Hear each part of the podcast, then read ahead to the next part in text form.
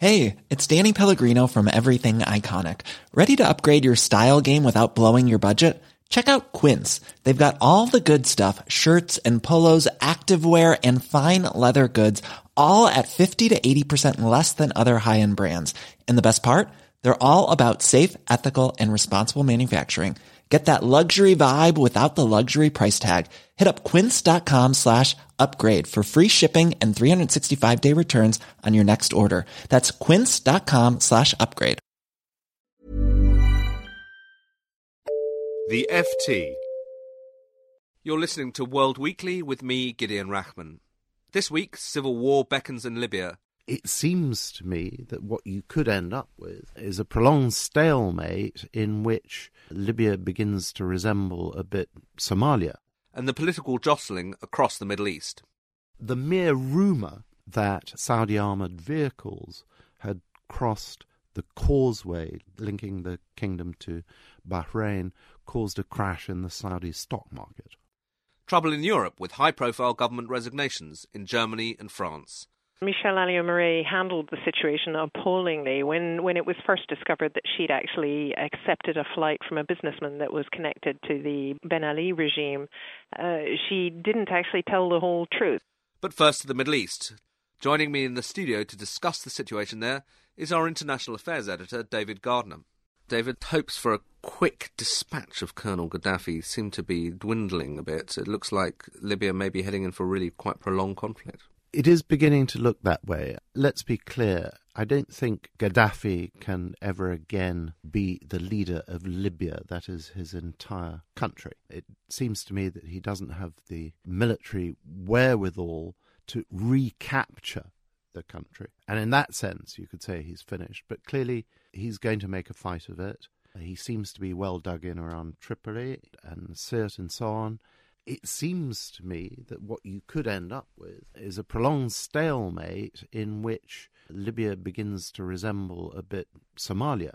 You could have that situation. And what would shift it? What would shift the balance? It's very, very hard to know.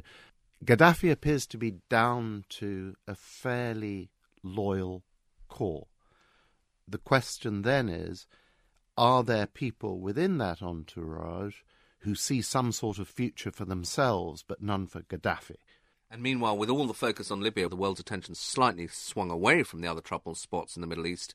But Bahrain, which was getting a lot of attention, seems to be flaring up again. There appears to have been, certainly, we're reporting this fighting in a town just south of the capital between, generically, between Sunni and Shia. And there are some reports that these are Syrian nationals recently granted citizenship in Bahrain.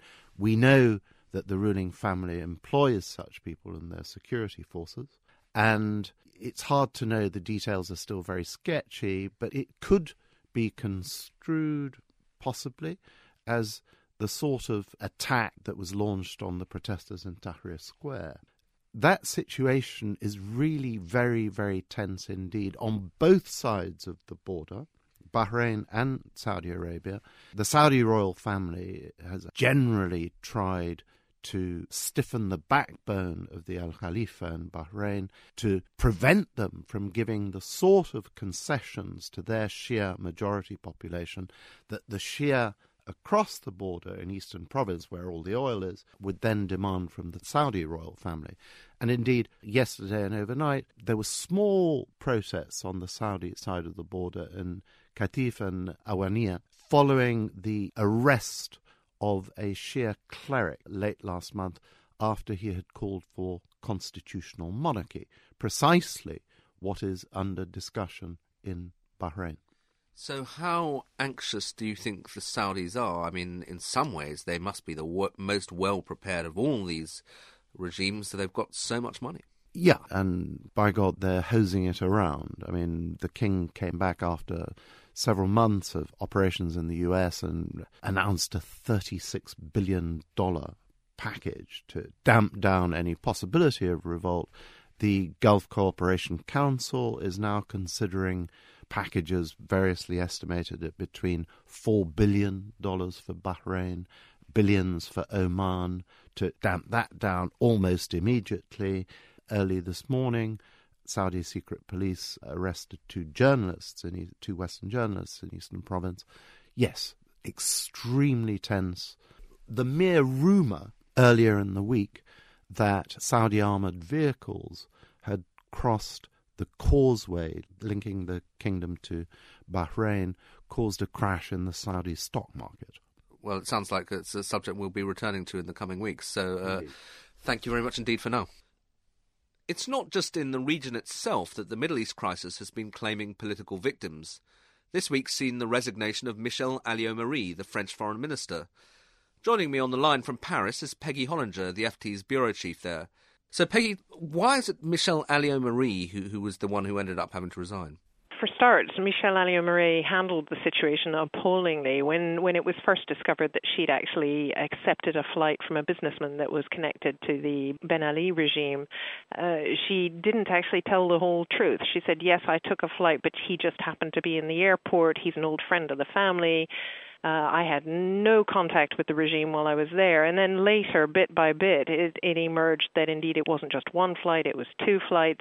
That yes, she had spoken to Ben Ali while she was on holiday. And worst of all, that her family was actually there to do a property transaction with this businessman who actually had business interests in common with the Ben Ali regime. For a woman with the political experience of Michèle Alliot-Marie, it, it wasn't very clever. And it just meant that she came out looking perhaps perhaps trying to cover up rather than simply saying what happened. All of this raised questions over her judgment, over her honesty. And did it perhaps play into a sense that France in general has been a bit too cosy with some of these regimes in North Africa, particularly the Francophone ones, such as Tunisia?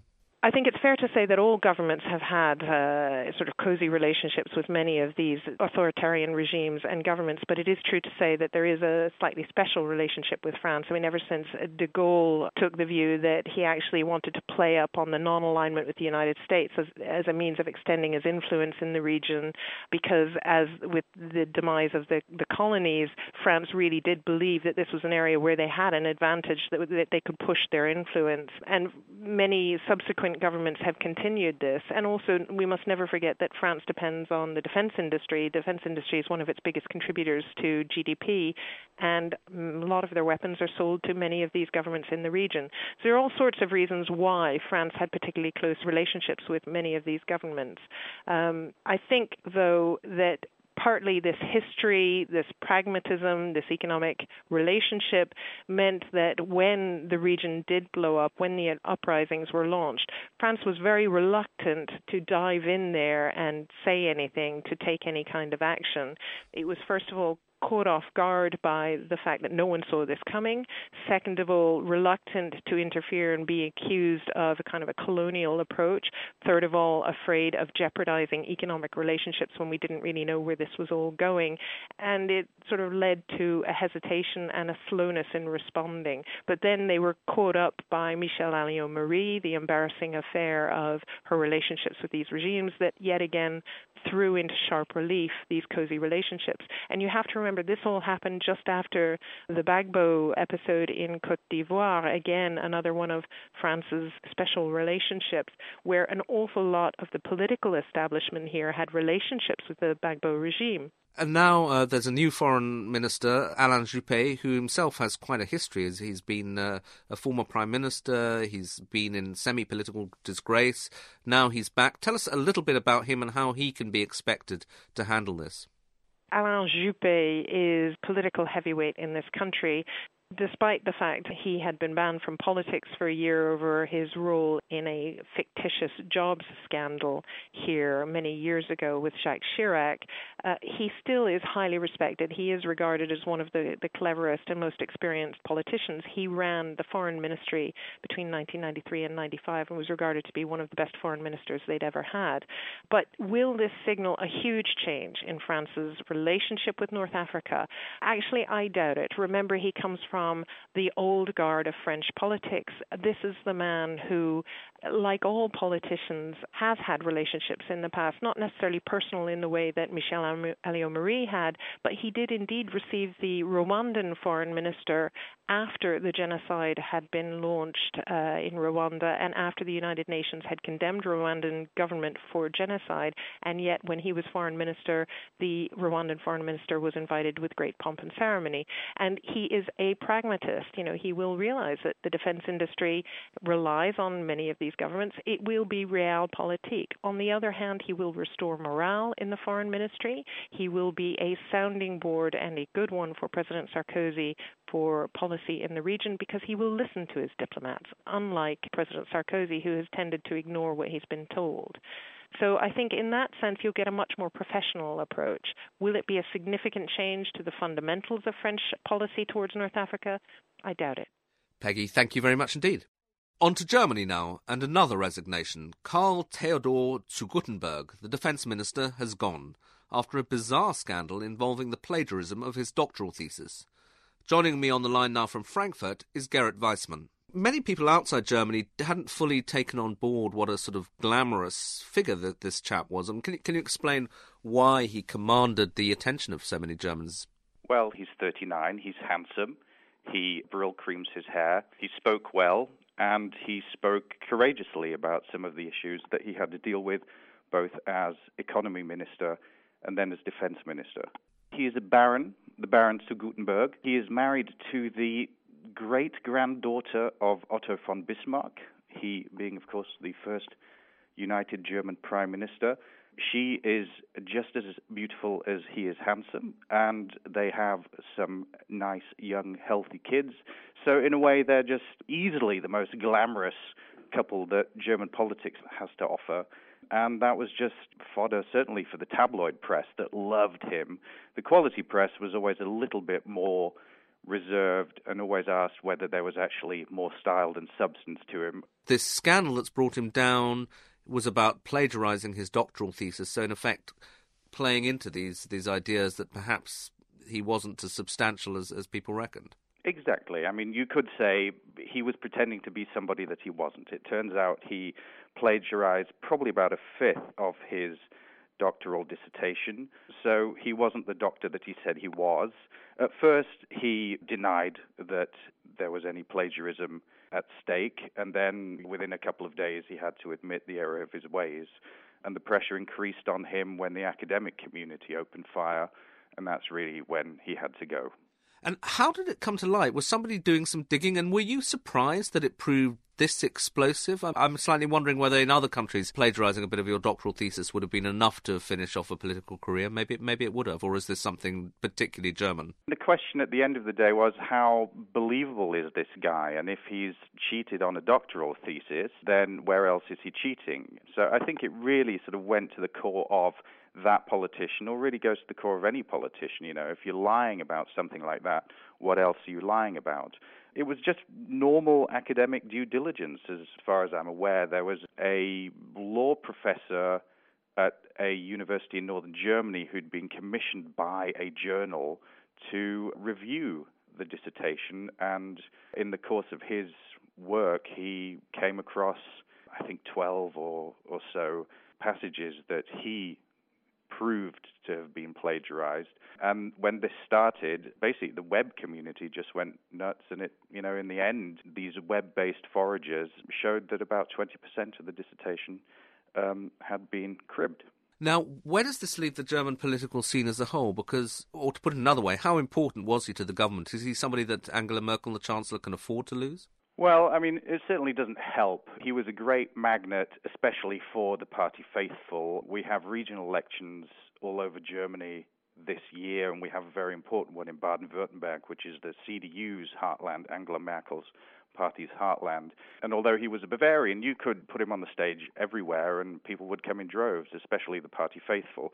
I personally think for the government, it's not going to make a big difference in the way the government works and what the government actually does and how it legislates because his successor uh, as defense minister, Thomas de Maizière, who is a long-time lieutenant of Angela Merkel's, is an excellent administrator. He's somebody who doesn't seek the limelight, and I think he will do a very good job of running that ministry. He, of course, has to implement now a military service and armed services reform that Guttenberg has sketched in outline, but now you can really say the hard part is starting. You know, we've got rid of national service for young men, but now we have to shrink down the army from 250,000 to 185,000. That means we have to close bases. That means that MPs are going to be upset. And of course, we have to talk to our arms industry to cut down on contracts that the government has already committed to, either politically or legally. Thanks very much, Gerrit. And that's it for this week. Thank you to David Gardner in the studio, Peggy Hollinger in Paris, and Gerrit Wiesmann in Frankfurt. World Weekly is produced by LJ Filotrani. Till next week, goodbye. For more downloads, go to ft.com forward slash podcasts. Hi, I'm Daniel, founder of Pretty Litter. Cats and cat owners deserve better than any old fashioned litter. That's why I teamed up with scientists and veterinarians to create Pretty Litter. Its innovative crystal formula has superior odor control and weighs up to 80% less than clay litter. Pretty Litter even monitors health by changing colors to help detect early signs of potential illness. It's the world's smartest kitty litter.